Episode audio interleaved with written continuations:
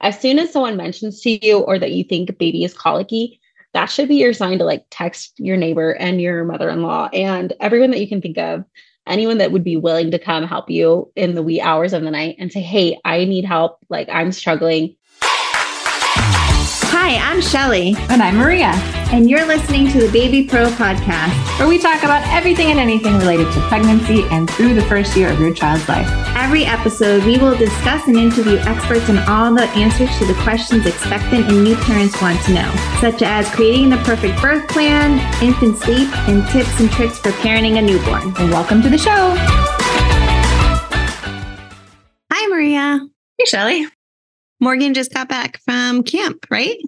She yeah, she got back on Friday night. How did it go? Good. I want to say it was a good trial run.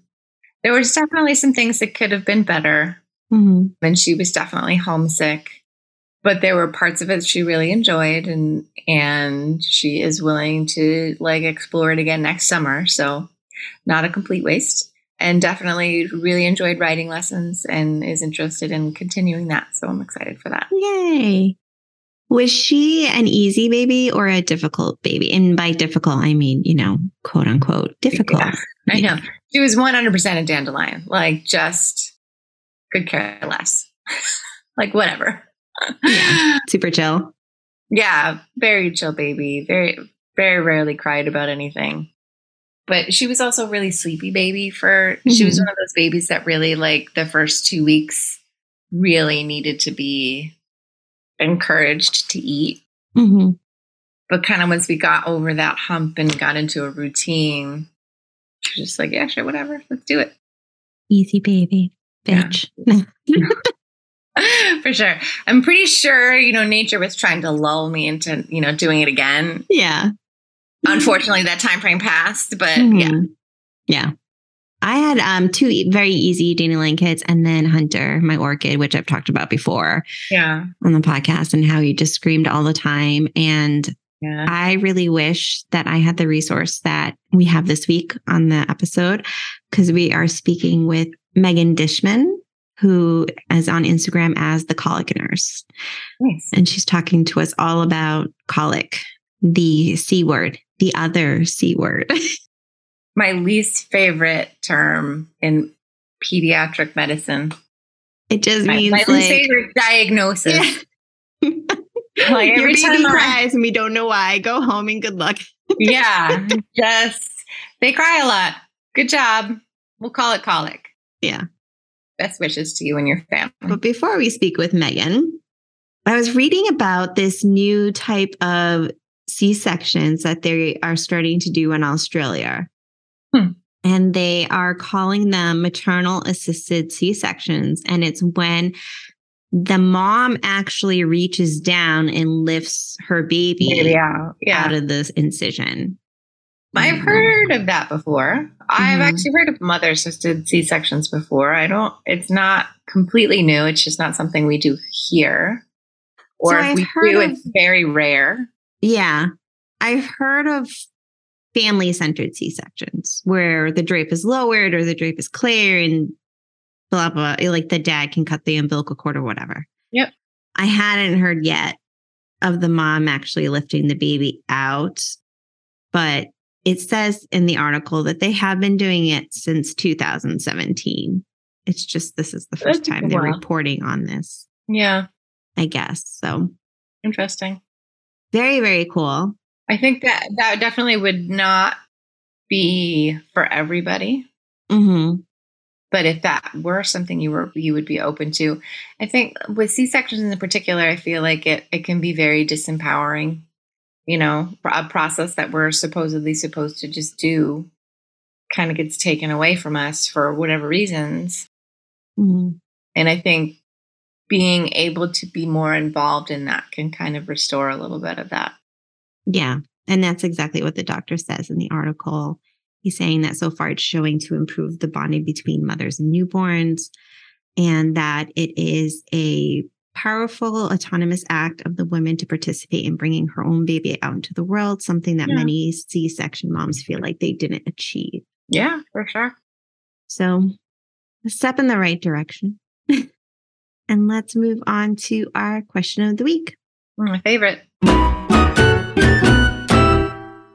Okay, this week's question is after you wean, how long does it take the milk to dry up? It has been three months since I've weaned and it's still there. I think we may have gotten a similar question to this before. Or, I remember talking not, about we've definitely talked about it. Yeah. Yeah. I, I, it's so subjective. I think I've told you it took like a year for my milk to really dry up, like mm-hmm. a solid year. And even at that point, I think I was still like, I could still like express a few drops for a while after that. Yeah. It took a long time for my body to be like, I guess we're done.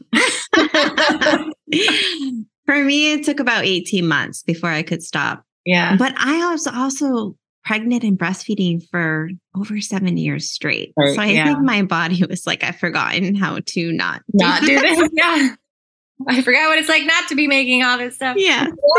yeah. So totally normal for you to still be able to squeeze out a small amount of milk three months after you wean.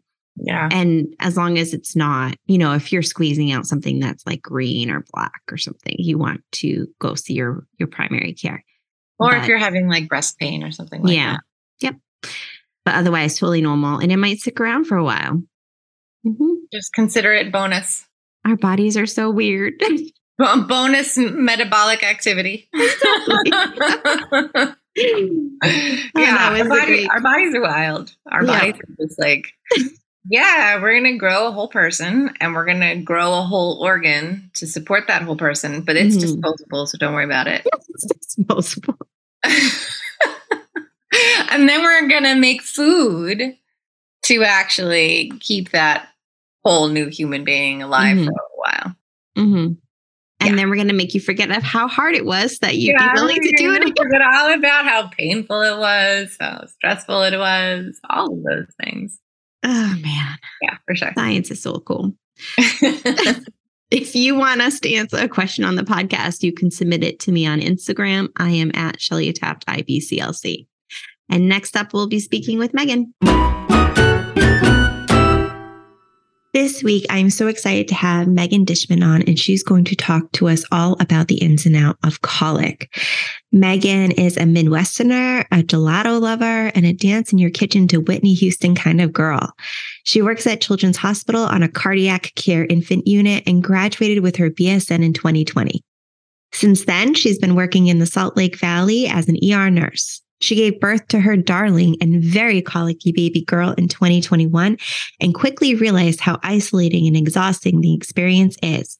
After seeing multiple pediatricians and feeling dissatisfied with the resources available for these struggling families, she decided to start the Colic Nurse on Instagram, a resource with tips, tricks, and updates on the latest research on infantile colic. She strongly believes that these parents need more support and education to get through the delirious sleep deprivation that comes with a colicky baby. She is currently working towards her board certification in lactation consulting, and her ebook, The Colic Handbook, will be coming at the end of 2023. Hi, Megan. How are you? Doing well. Thank you so much. How are you doing? Good. I'm so glad you're here to talk about colic because I feel like that's such an important topic that I get a lot of questions about and I experience myself as a parent, as a mom. Why don't you tell us a little bit about yourself? Yeah, so I'm originally from Ohio. I grew up there and then went out to school for nursing school. I've been in the ER nurse the last few years, and then I have an almost two year old daughter who is keeping me very busy and on my toes. two is such a fun age. I feel like it's my favorite age is like six months to like two and a half. I know they call it the terrible twos, but I never had the terrible twos. I always had the fearsome threes. Oh, okay. That's good to know. I'll prep myself for that. yeah. She's like climbing out of cribs and she is a wild child. So I'm just trying to keep up. She's got the leadership skills. oh, yeah. That's what it is. now, did she have colic? Is that how you kind of started down this journey? Yeah. So she was super colicky. And I don't think we realized at first that it was colic. I think we just thought we were bad at parenting. we were like, oh, everyone else does this and it's fine. It has multiple of these. so before we would had our baby, I mean, I thought I was like decently prepared. I had worked at a children's hospital. I had worked at a pediatric clinic. Mm-hmm. I thought I knew what I was getting into. I was like, this is gonna be great. Like all the baby struggles, I'm here for it. And then she came out and like nothing we did made it better. You're like, why is like my me. baby broken? Yes. Yeah, literally. And yeah. why am I so tired all the time? Like, is mm-hmm. everyone else walking around this tired? and so that kind of started you down the path for your research into colic and decision to start your account and everything. Yes, I literally remember sitting like nap trapped with my baby and I'm so tired. Like all I want is a nap, but I'm holding my baby and I don't want to fall asleep with my baby in my arms and but I like literally remember looking through Instagram and searching like is there someone called the colic nurse because I could really use that right now. and there was nothing. There were like zero resources. Like, There's mm. nothing at all. Mm. Yeah, I know. I literally I texted my sister and she's like, "You should start it. Like you can mm. do it." I was mm. like, "Okay, but I'm really tired right now." Yeah. So once my baby was a little over one, then I was like, "Okay, I think I have energy to do this." I feel like colic is like a general term that's thrown around. It's often interchanged with other words like reflux and stuff like that. And I I feel like a lot of parents that I work with don't really have a clear definition of what exactly colic is. So, can you provide a clear definition of what colic is and how it differs from normal baby fussiness?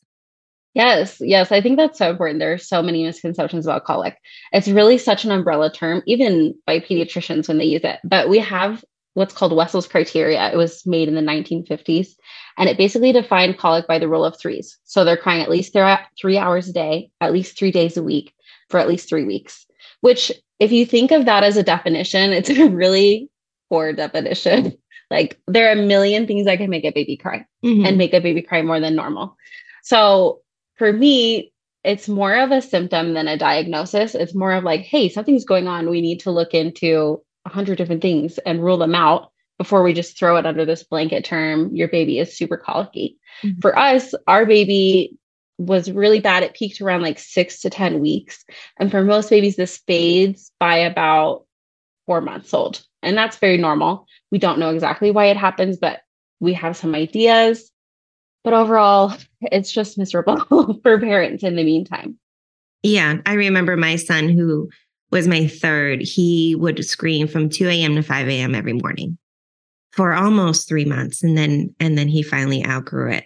But and I would talk to the pediatrician and they were trying to rule. I feel like colic, in my experience, was we've ruled all these other common reasons why babies cry out. And so colic is your baby cries and we don't know why. Go home and good luck. Yes, that's Do exactly you feel it. like that happens that way? Oh, 100%. percent mm hmm 100%. And I mean, it's that's really what the definition is too is is that it's in otherwise healthy babies. So there's no like they're gaining weight well, they, you know, there's no obvious allergy, there's no like virus going on. They don't have like a broken clavicle that you can blame it on. Mm-hmm. And for some reason, these babies still just like howl. Mm. And especially like with your situation, especially in those witching hours toward the evening and late at night, it just gets worse and worse. And nothing you do, like you try all the things. You take the baby on a drive and put him in their car seat. You try mm-hmm. the bath. You try taking him outside. You wrap him like nothing's working. You've fed mm-hmm. them, you've changed their diaper, like you've covered the basics.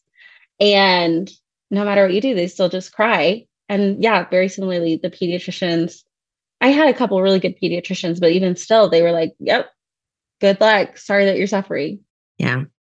Yeah. And it was really hard. And I feel like if I had had my son first, I don't know if I would have had more babies after that because it was so hard. And he would often wake up my second and she'd come sit on the bed and all three of us would just sit there and cry. It was like so sad. what is the difference between say like how would a parent tell this is reflux versus this is colic? Great question. Colic is usually more, like I mentioned, in those witching hours in the evening. Reflux usually happens more with like you can pattern it after the feeds and see that oh it's usually after a feed with reflux as well usually have an episode if they're laying back they're more frustrated with colic they will cry it doesn't matter what position they're in mm-hmm. so those were some of the ways to tell there are things like silent reflux, as I'm sure you know, where it's not as obvious. But a lot of times with reflux, if you see them spit up, you can tell that they have a reaction to it. Whereas colicky babies are usually happy spitters, meaning that when they spit up, that's not what triggers it. That's not what's making them upset. Mm-hmm.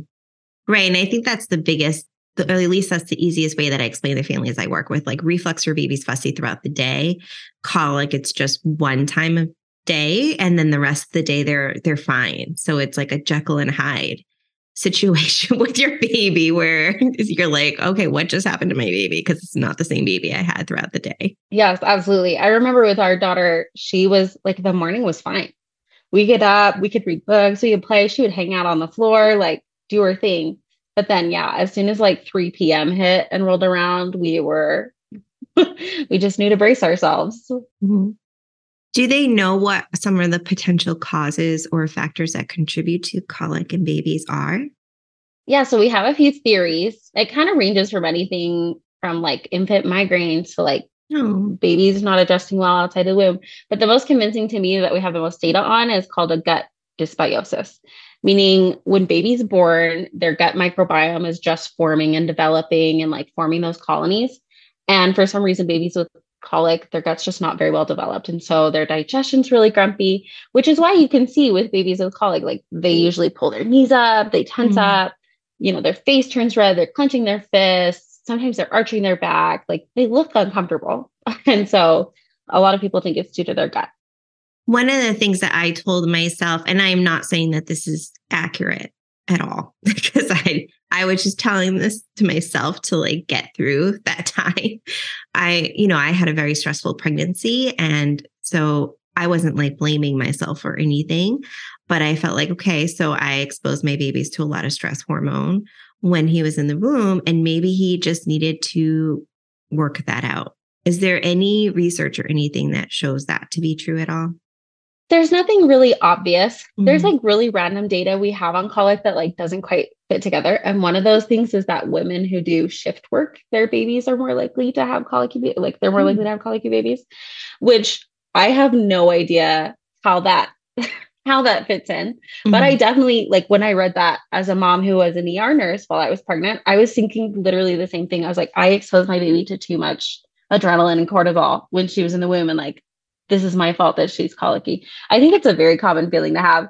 The reality is you can't predict it. Like multi- women can have multiple pregnancies where one is randomly colicky and the others aren't. So mm-hmm. I think it's important not to blame yourself, first of all. Oh, sure. But yeah, there's no real data on like stress hormones causing it.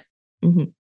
And I know we're getting more and more research about the importance of the gut microbiome and for lifelong health in general, not just for colic, but if that seems to be the leading theory, are probiotics kind of an option that people are trying for colic? Yes, this is actually one of the promising areas of research that we finally have something that works. So, putting baby on probiotics something that contains the strain Lactobacillus reuteri is one of the most well studied. So things like the Gerber Soothe or BioGaia are ones that contain it and that are pretty well studied. But if you have baby on that for 21 days, that significantly reduces the crying time for baby, hmm. which for me, 21 days sounds long. But if the option is to have the same amount of crying at the end of the 21 days or having reduced crying, I'll take the reduced crying. So there's that if you get baby on a probiotic. And then as well, if in the last four weeks of pregnancy, you can get mom on a probiotic hmm. and especially one that contains the same, the lactobacillus reuteri, that actually reduces the likelihood that baby even has colic in the first place. Mm-hmm. So it kind of points us in the direction that mom's gut microbiome is really important during pregnancy as well. And that can help prevent that for baby. And then if you know, baby's already born and mom is breastfeeding, if you can get mom on a, a probiotic containing Acti regularis, so like Activia basically for 15 consecutive days, that also reduce crying time. So all of those things are like, okay, so clearly it's pointing toward the gut microbiome. We don't understand mm-hmm. why baby's gut microbiome is, you know, messy. But if we can do things that help it and boost it, it's really, it really makes a difference. I just finished reading a book.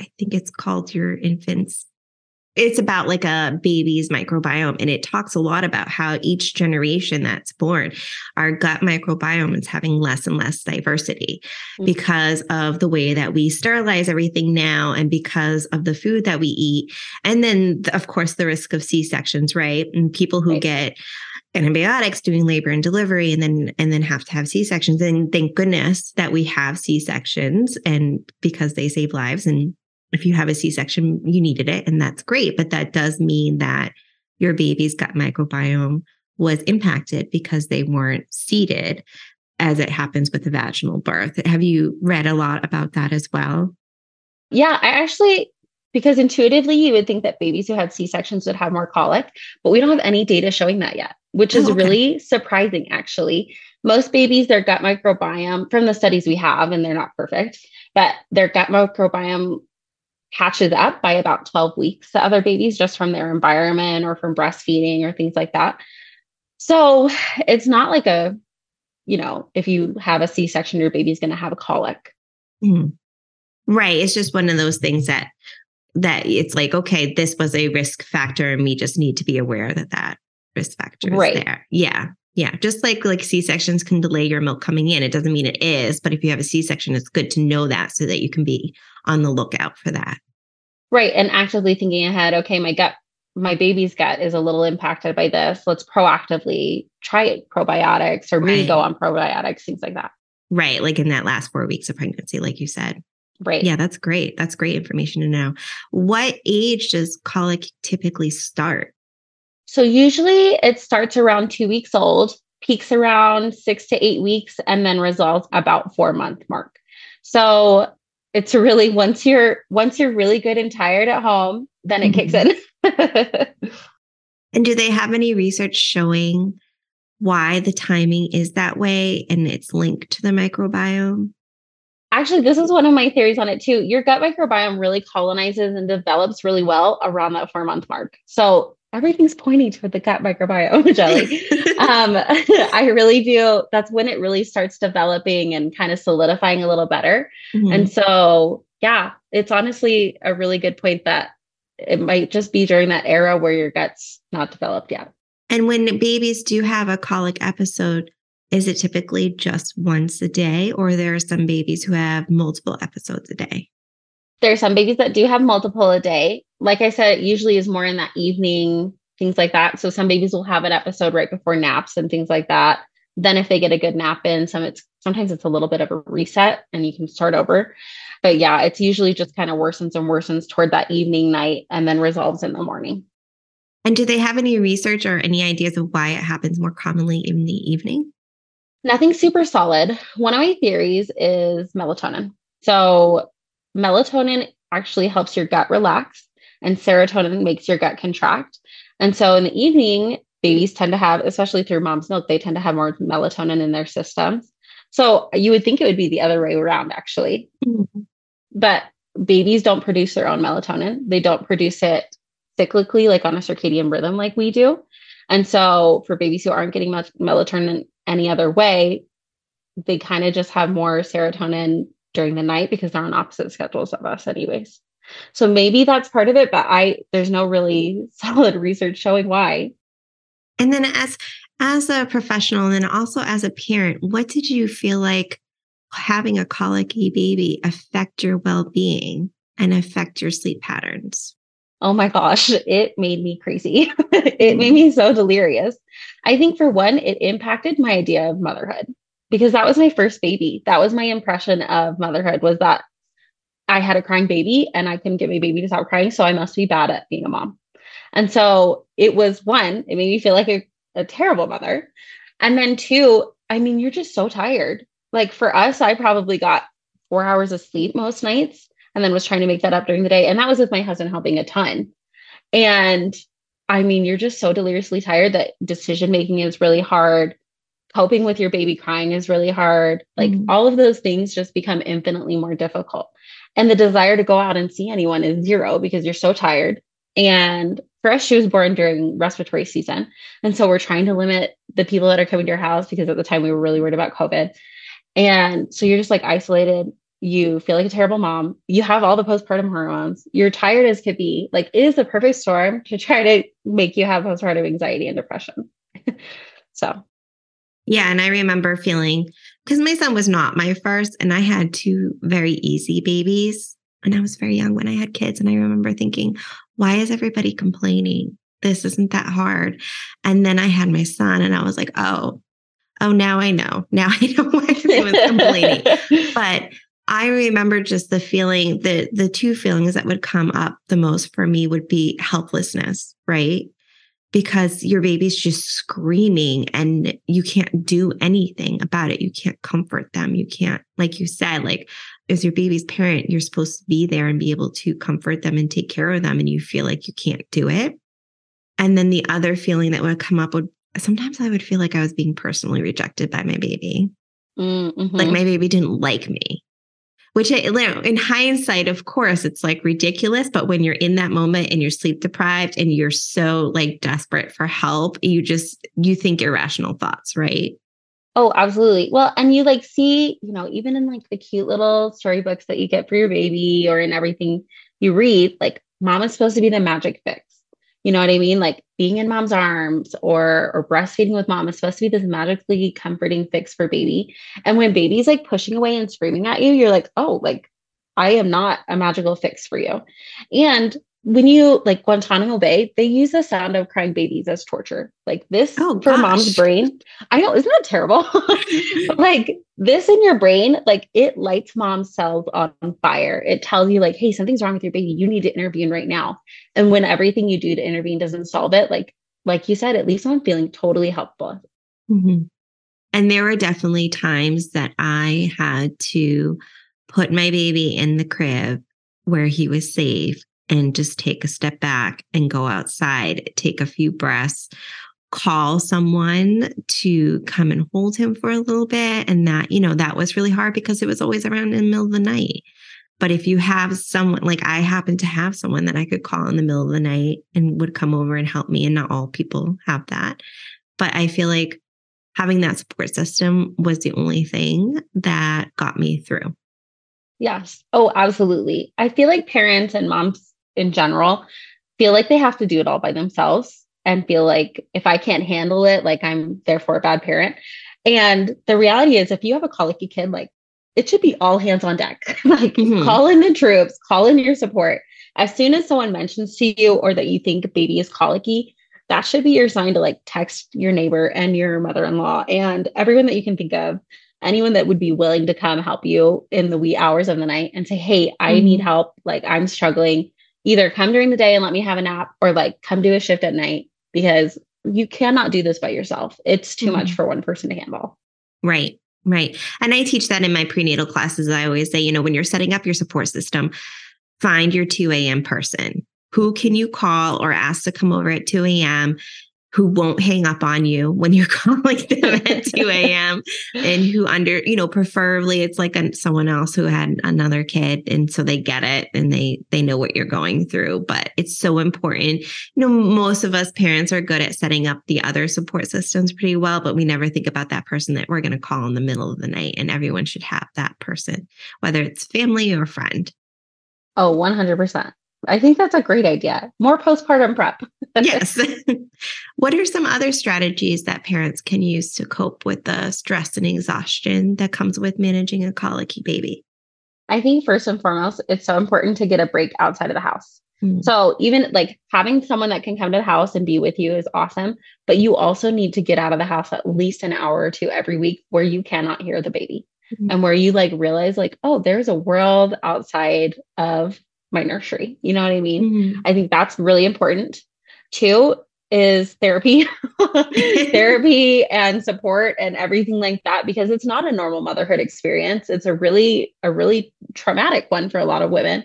And so having support where you can process through like my journey of matrescence looks so different than I thought is a really great idea. There are like postpartum support groups, even like Zoom meetings where it's like five postpartum moms get on and it's I think that would be a really good idea to do. Mm. Noise canceling headphones. I am an advocate for those because if you're going to be with a screaming baby, anyways, for hours, like make it a less stressful experience for you. Play some beautiful, calming classical music in your ears while you hold the screaming baby. You're there for your baby, anyways, but you don't have to necessarily experience it at full volume. Mm-hmm. right. And then one of the things someone told us that I thought was really helpful was get a yoga ball and bounce your baby on a yoga ball instead. With colic, you're pacing and you're running around your house all night. And I mean, if you're breastfeeding too, like your back just hurts all the time. And so for us, getting a yoga ball that we would like hold baby on the yoga ball and bounce them, that was super helpful. it made me feel like I was resting. I don't know. Mm-hmm. but that was really helpful for us. Yeah, and I did the exact same thing. My son would do a little better if I sat him facing out mm-hmm. with his back against my chest. And then I would just sit on the, the ball and bounce literally for hours. I had like quads of steel back from all that bouncing on the ball but it was one of the few things that helps a little bit. It didn't get him to calm down completely, but at least he wasn't doing. Sometimes the, my son would do that really high pitched screech oh. that threatens mm. to mm-hmm. burst your eardrums, and at least he wouldn't get that escalated if I constantly bounced him. Yeah. Oh, yeah. So, do you know what the statistics are in terms of how many babies are reported to have colic, and has that increased or decreased over time? We think it's about around 20% of babies. It hasn't changed a ton right now. And of course, statistics are always a few years behind. Mm-hmm. But as of right now, it's staying about the same. We do see some changes in those statistics depending on the country you're in. So, like in England and Canada, those are actually the places where you're most prone to have a baby with colic, and mm-hmm. places like Denmark and Italy just have lower numbers. Do I know exactly why that is? No. I mean, you can speculate all you want. But generally speaking, if parents have more support, they tend to cope with it a lot better. Yeah. And I wonder if it has to do with like diet in different cultures. And like you said, you could speculate, but if it is linked to microbiome of the mother too, what you eat matters then. Yeah. Right. Oh, I absolutely wonder about that too. Mm. Like, how much time is mom spending in the garden and outside, or is she spending time with pets? You know, is she eating a wide variety of fruits and vegetables? Mm. And and things like that, or dietary things, you know, things that have probiotics in them regularly, like yogurt and kimchi and things like that. So, mm-hmm. all good questions. Do you know when was the earliest reference to colic? Like, how long has colic been around that we know of? I don't know when the earliest references, but basically, if you look throughout history, there are like natural remedies listed for forever about fussy babies. And could this be because of colic? Who knows? But basically babies have been fussy for forever. Hmm. and to put this in perspective, too, normal babies cry around like two hours a day. That's pretty normal. But colicky babies are those three hours plus. So it's hard to differentiate when you're looking historically at it what was just considered normal baby fussiness and what was really in this realm of colic. Mm-hmm. Yeah, that makes sense.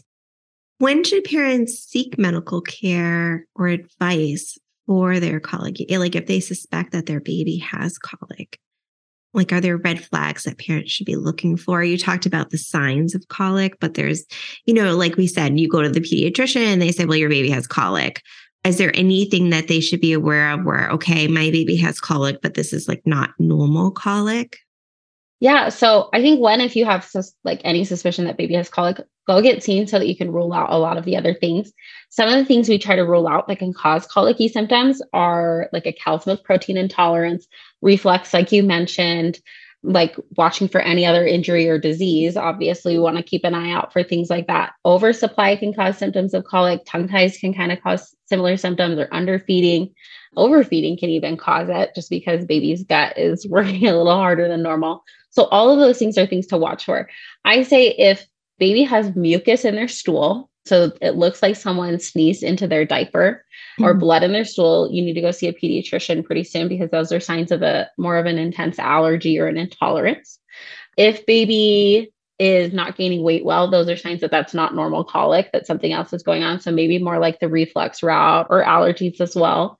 Or if you're just really concerned, like it's never a bad thing to go see a pediatrician and ask and just have them take a look at your baby. And for us, that meant pediatrician hopping a little bit too, mm-hmm. where if I saw a pediatrician, they're like, well, good luck. We don't like, not my problem kind of a thing. I was like, okay, let me go see your colleague because maybe they have something better to say. And that worked well for us. Actually, the next pediatrician we saw was like, oh my gosh, let me give you some ideas. They recommended probiotics for us. They're the ones who told us about, you know, try the yoga ball or recommended, you know, try going off of dairy, see if it does anything for these days and gave us a little better of a structure to watch for. Mm-hmm. So if you're finding your pediatrician is not being supportive of you at all, move on. yes, 100% agree with that. What are some of the more unusual colic tricks that parents try or that you've heard of or read about? Yes. So, I mean, I'm sure actually, I wonder if a lot of people have heard of this or tried this, but the car seat on the the drying machine or the oh, the clothes yeah. washer, just because then you don't have to drive around. But you know, baby has that similar motion. Outdoor time, even at night, is really helpful, which I know sounds exhausting. And I whenever I did this, I was like, I'm so tired. I just want to go to bed. But putting baby in a wrap and walking outside was really helpful for us. There are some people who will try like natural remedies and things, you know, like the colic drops or gripe water, fennel seed oil, things like that. There's not a ton of data on it. A little bit like fennel has a little bit of data with it, but you want to do it carefully. Obviously, mm-hmm. don't feed your baby, you know, a gallon of fennel. Right. So those are some of the things that people try that I'm aware of. I think parents try everything. Mm. and they sometimes it works and sometimes it doesn't or it will work for a week and then baby moves on to the next thing. So. Yeah. And i know there's a lot of like old wives tales out there too. Have you heard any of those? Not a ton. Mm-hmm. i've heard some things like you need to eat more eggs or random yeah. things like that you know but mm-hmm. nothing that has a lot of data behind it. Right yeah. Yeah.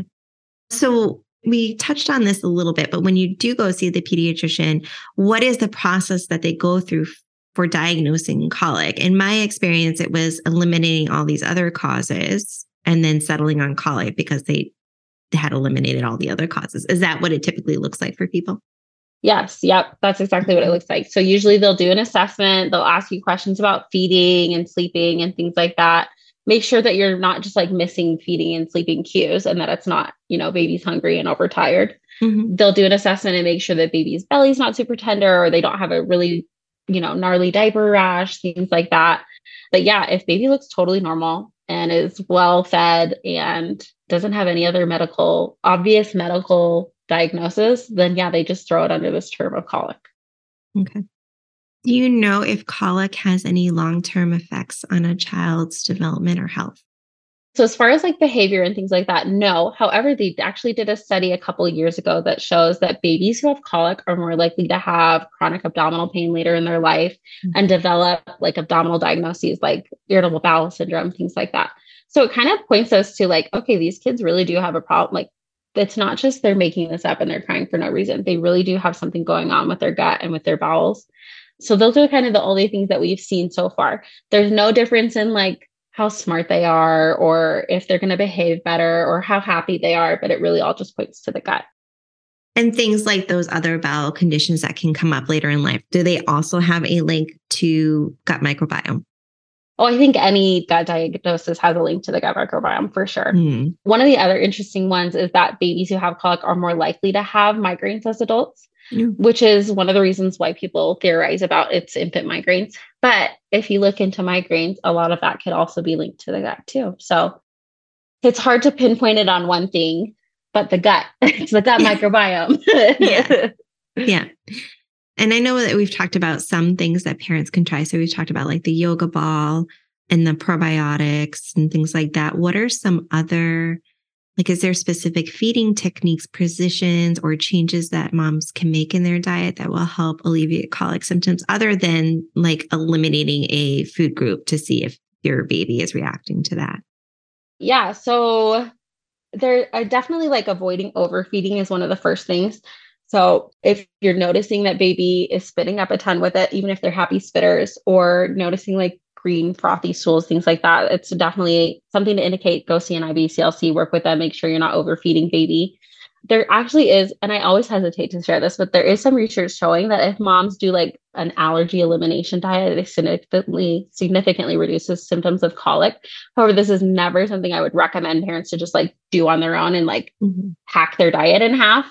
But it's just something to keep in mind as you're watching baby symptoms. Like, are they having, you know, those mucousy stools and things that I need to watch for for more of the allergy side of things?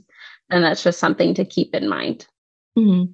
Yeah. And I feel like I don't know what it's like in your area, but in my area, it's almost like the latest fad. Every time a family goes to the pediatrician and says, Oh, my baby cries a lot, they're like, Oh, just take dairy out of your diet and send them home with no guidance on how to do that or protect their nutrition while they're eliminating this entire food group.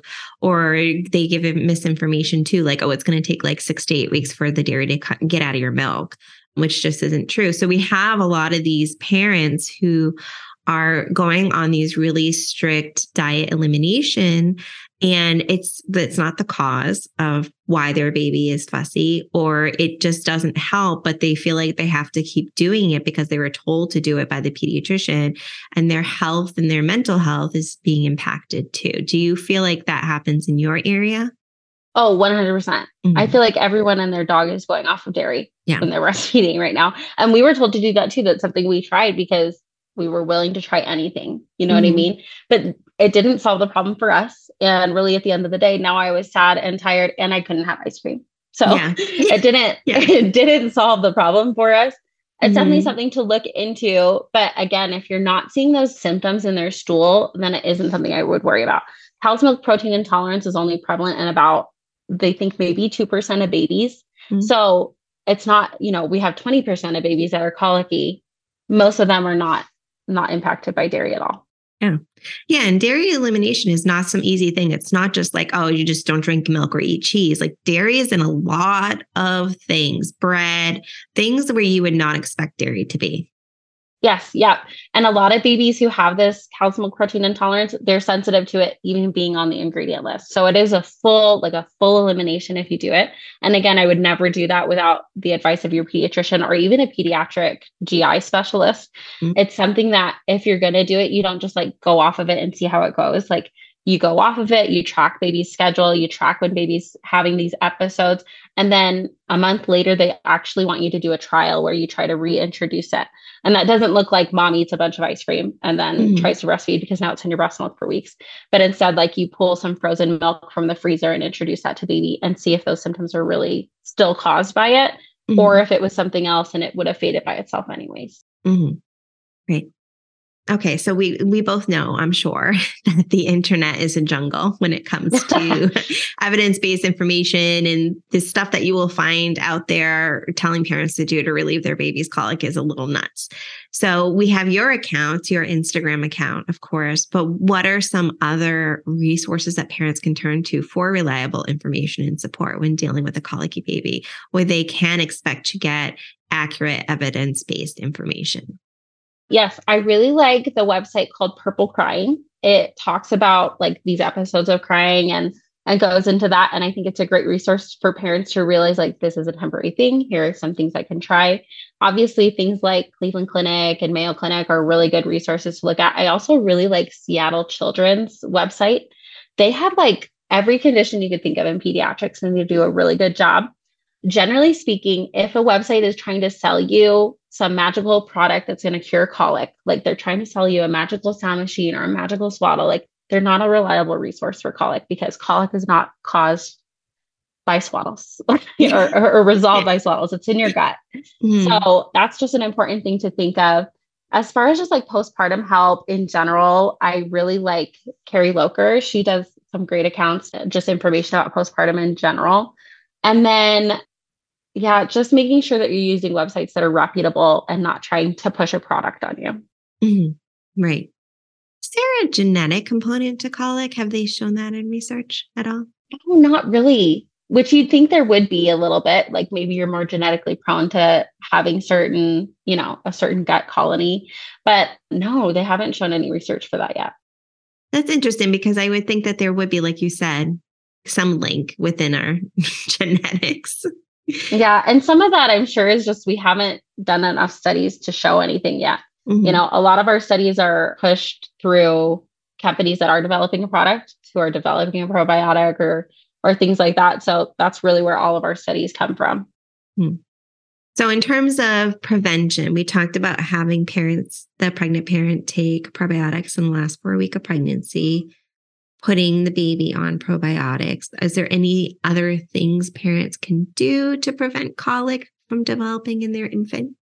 As far as studies go, no, there's nothing that's mm. showing besides those things we talked about that you can do anything to prevent colic. For me, who had a baby with colic and maybe one day would want to be pregnant again, still trying to decide. but it's something where I'm like, okay, during pregnancy, my diet needs to look like very different than it did when I was pregnant the last time. Like, I don't need to just eat ice cream and chicken nuggets, which is hard to do when you're pregnant and you know, you don't feel good and you're nauseous all the time. But definitely making sure as far as my diet goes as a pregnant mom to include some more things that help make my gut microbiome more diverse so that I can pass that along to my baby. Mm-hmm. What about like fermented foods during pregnancy? Is that like a yeah, good idea? Yeah, you totally yeah. can do that. Yeah, yeah, things like the kefir or kimchi or like yogurts and things like that, all totally fine. Are there any lifestyle factors or environmental changes that could help reduce the likelihood of, I mean, be other than the diet and nutrition, anything else that they could do in terms of their environment or lifestyle?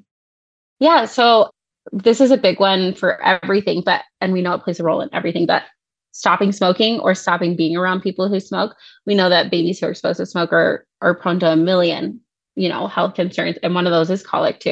Mm-hmm. So not being around smoking, people who had a really good support partner during pregnancy are also less likely to have babies with colic. And some of that may just be like an error due to reporting. Like if you felt more supported, you didn't report it to your pediatrician but that's definitely something to keep in mind is like when you're pregnant do i have someone with me that's going to be able to support me after i have this baby? And if not how can i build a community of people that will help me postpartum? Hmm. Have you seen any research that links caffeine intake to colic? I haven't. I haven't seen anything on that yet. Because i know there's some research showing it can make reflux worse but again reflux and colic are not not the same thing I mean, I don't think it's necessarily like if your baby's up crying all night, anyways, I don't think adding caffeine would be the solution. I think it would be a good thing to pull out. But yeah, we don't have any like really straightforward research on it showing that it causes or or impacts colic. Okay. And have you and maybe this is like your own personal story or a family that you worked with. Can you share some success stories of parents who have effectively managed colic in their babies and how they did it? Yeah. So for us at least, what ended up one, it just takes time. So for us, when we found out our baby was colicky and we were trying all of these things, we went off dairy, we tried the probiotics. I took every course in the world on baby sleep and things like that, you know, Taking Cara Babies and sleep fairy and all of the things like that. And at the end of the day, the thing that ended up working was time mm-hmm. and support. And so you can throw all of these things, these interventions in there, and for sure get your baby on probiotics and try those things so that you can reduce the crying time. But the, at the end of the day, what you need is support more than anything. For myself, when our baby was super colicky, the best thing that I could do was I finally reached out to help. I like had an appointment with my nurse midwife and bawled my eyes out. And I was mm-hmm. like, I can't do this for like three more hours. Like, I feel like I'm going to die. And they were like, they were the sweetest ladies ever. They were like, oh my gosh, join this therapy group. Like, let's help you. For me, I had really bad postpartum anxiety with it, understandably so. And they're like, let's get you on medications. Like, you don't need to be suffering the way that you are. And they recommended a lot of things that just like gave me support to not spend 24 7 with a screaming baby. Mm-hmm. So, like, for us, going to the gym and doing gym kid care was really helpful. Having my mother in law watch our baby, all of those things are really important. There's not some magic wand solution that I can say is going to cure your baby of colic, but I love to give parent resources and education so that they know what to watch for, what they can try, and to know like you're not alone in this and you you're supposed to get help during this time. I love that. And I found the support groups to be really helpful too. And I remember one time going to a support group and the woman next to me, it was a two hour long support group and her baby screamed the whole time. And I felt so bad for her, but at the same time, I felt so much better because I was like, I'm not the only one going through this. So it just kind of validated that for me. I will also say that putting my baby in the car and driving around at 2 a.m. ended up drastically reducing the crying time a little bit closer to the end. So maybe instead of screaming for three hours, he only screamed for like 45 minutes to an hour, which to me oh. was a win. But I was, you know, the crazy lady driving around the neighborhood at 2 a.m.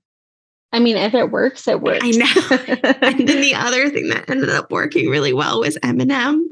If I played Eminem music, he would stop crying. oh my god! I just remember thinking like playing it for him and thinking I'm ruining my baby. but it's not Mozart, but if same thing. If it works, it works. Okay, it works. like you're desperate. Eminem is the solution to our problems. Yeah. I think, you know, you can find that one thing that really works and it might be something weird, but we don't second guess it right if it works. We're just I like, know. Okay.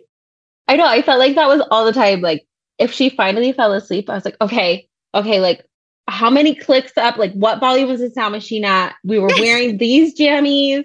Like I put her to bed at this specific wake window. It was like, you know, you 49 just, like, minutes like a spreadsheet. yes, well, yeah, you just like try everything. So, oh, I should have added Eminem to my list. I didn't know that trick, Shelly. now you can put it on your website, Eminem. Yeah. Only his early works because it was yeah, 13 years go. ago. And it's hard and i think i think it's really important for parents to know like you said that they're not alone and you may not be able to change the way your baby behaves and stop your baby from crying. But like you said, if you feel supported, if you're taking care of yourself in all the other ways, you'll be able to handle that crying much better than if, you're not. Oh, 100%. And one of the things I always love to recommend to parents is something called crisis nurseries. So, in a lot of states in the United States, they have something called crisis nurseries where they're just like free childcare for a few hours every week. Mm-hmm. Where if you are like at the end of your rope and you just cannot do it for a minute longer, or if you, you know, you have a work conflict or, you know, a doctor's appointment you need to go to, or you have a job interview, they're a great resource. You go, you drop off your baby for a few hours, and it's run by the government. So it's people who've had background checks and they just understand that like parents can't do it all by themselves. And sometimes you cannot handle a screaming baby for 10 more minutes. Love that. And instead of getting upset at your baby, like and suffering at home, come take them to a safe place and go go eat a smoothie in your car instead mm-hmm. and go be by go yourself. Starbucks. Yeah, exactly. Drive away for a little bit and then come back when you're ready to handle it a little more. Mm-hmm. But that is such a great resource because I remember in those moments feeling like there's nothing I can do. I'm stuck doing this for the next 100 million hours. Mm-hmm. I'm so tired and I literally feel like I can't do it anymore, but I have to. Right. And so having that resource in the back of your mind, like if I am hitting the end of my rope, there is an option. There's something I can try right now. Mm-hmm. Yeah. And I do remember kind of getting when I was experiencing my son's colic, you kind of get stuck in tunnel vision where you start mm-hmm. to picture that, oh, this is going to be the rest of my life. And you can't think beyond your current situation, which in some ways, like, yeah, you're taking it one minute at a time, one day at a time, but you get kind of stuck into feeling like, I'm going to have to do this forever. And it helps to like talk to other families whose babies have already outgrown it so they can see, no, there is a light at the end of the tunnel there are no college kids who are screaming. I mean, maybe, maybe during finals week, they're crying for hours a day. But, you know, there's no college kids who are walking around with colic. And I remember what something else that really helped me was during the day, because I would be so sleep deprived and I would just want to, I would just need like a mental break.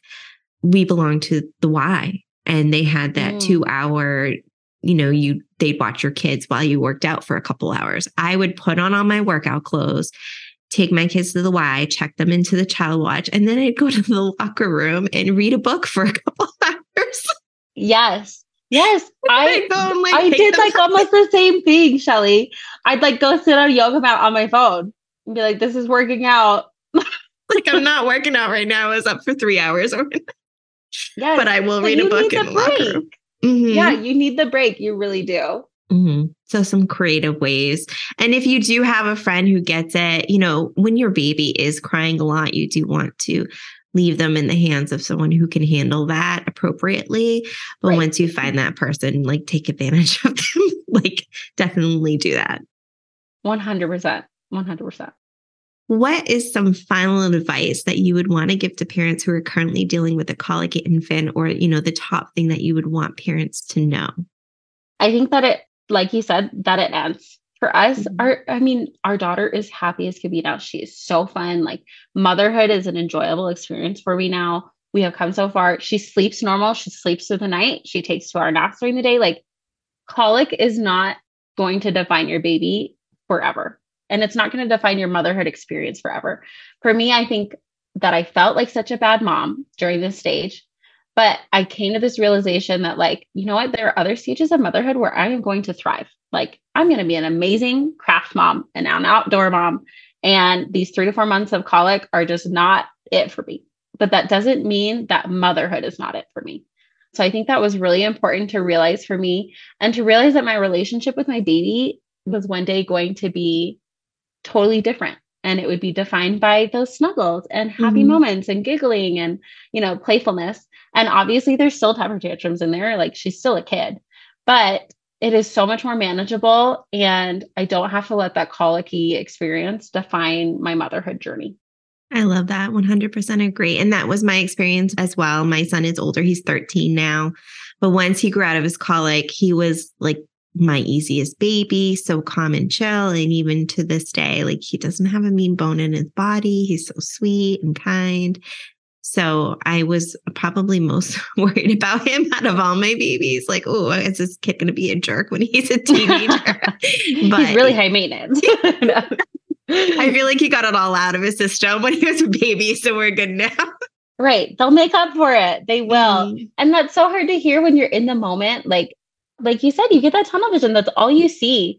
Mm-hmm. But it really does end. Like it really is temporary. So while you're going through it, just, you know, bring all that support system close to you and get through it until you get out the other side and everything's wonderful. Love it. Where can parents find you if they want to connect with you and learn more about you? So I'm on Instagram at the colic nurse. You are welcome to message me there if you have any questions or want to share your story with me. I would love to hear your colic story. Sometimes we all just need validation. So you're welcome to see me over there. And I, I hope to hear from some of your some of your listeners. Thank you so much, Megan, for jumping on and talking to us about this topic today. It's been great. It's nice to know that there are accounts like yours who are staying on top of that research and sharing it with families because, as you know, a lot of families aren't getting those resources even through their pediatricians. Their pediatricians may not be up to date on that research. So it's really fascinating to hear you share those facts that you have discovered about the gut microbiome and and all those things, taking the probiotics in the last four weeks of pregnancy. That's stuff that I didn't know. So I'm definitely going to be writing that down and sharing it with the families that I work with as well. So thank you so much. Yeah, thank you so much for having me, Shelly. It's a pleasure and it was nice to talk to you. Thank you for joining us this week on the Baby Pro podcast. Make sure to visit our website, shellytaftibclc.com, where you can check out more options for support through pregnancy and beyond, including the Baby Pro Bistro, our parenting community. You can also follow us on social media at Shelly Taft IBCLC on Instagram. If you love the show, please leave us a rating or review on iTunes to help our episodes reach more parents like you. Thanks for listening.